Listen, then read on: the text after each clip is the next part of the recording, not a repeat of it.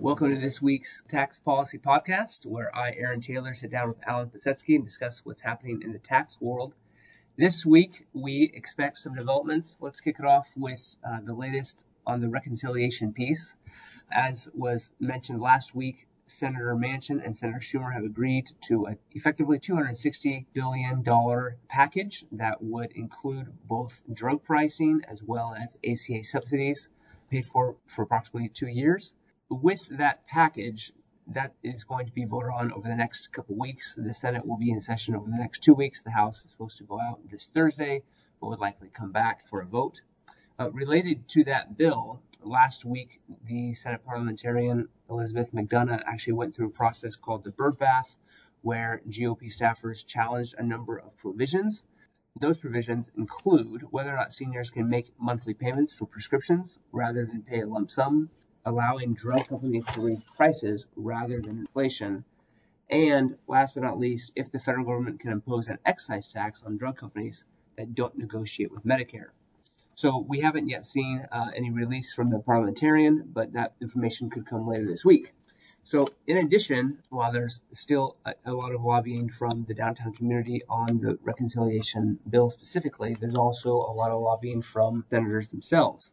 Uh, Senator Patty Murray from the great state of Washington, also chairwoman of the HELP Committee, has said she wants more money for COVID 19 vaccines and therapies.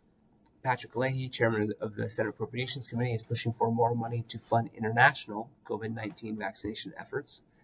Senator Bernie Sanders, chairman of the Senate Budget Committee, has asked to expand the prescription drug reform language to cover more medications.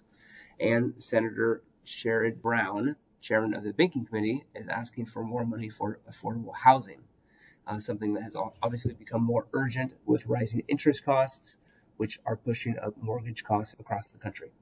So it remains to be seen whether any or all of that will be added to the latest bill. And with that, I'm going to kick it over to Alan to discuss some recent international tax developments. Thanks, Aaron. Uh, well, with the pullback of Build Back Better reconciliation bill to presumably not include tax provisions, this could have a significant impact on not only the OECD Pillar 2 global implementations, but also Pillar 1. There have been some comments about Pillar 1 recently due to a consultation document stating Pillar 1 will only come into force upon ratification by a quote, critical mass of countries. We don't know exactly what that means, but presumably it will definitely include the US. Then there are also comments that have been circulating about what the US would have to do to actually implement Pillar 1. Would every treaty have to be modified? Would there be a multilateral agreement? And how would that be ratified? Or some other mechanism? We don't know. Given nothing is expected to move on Pillar 1 in the near future, existing foreign country digital services taxes are likely to remain and new ones may actually be implemented. Now, going back to Pillar 2, with the inability to pass the GILTI changes that were required to comply with Pillar 2 and the inability to move Pillar 1, certainly may have an impact on countries taking a pause and saying they're not going to adopt anything until they know what the U.S. is going to do, as they're not going to want to go first, just as the U.S. may not want to go first. What we do know is that there is more uncertainty now about the future of the entire GloBE process than when the 140 countries signed up to a Pillar 2 global minimum tax not too long ago. Stay tuned for more as the saga continues. All right. Well, thank you, Alan, and thanks for everyone for joining us.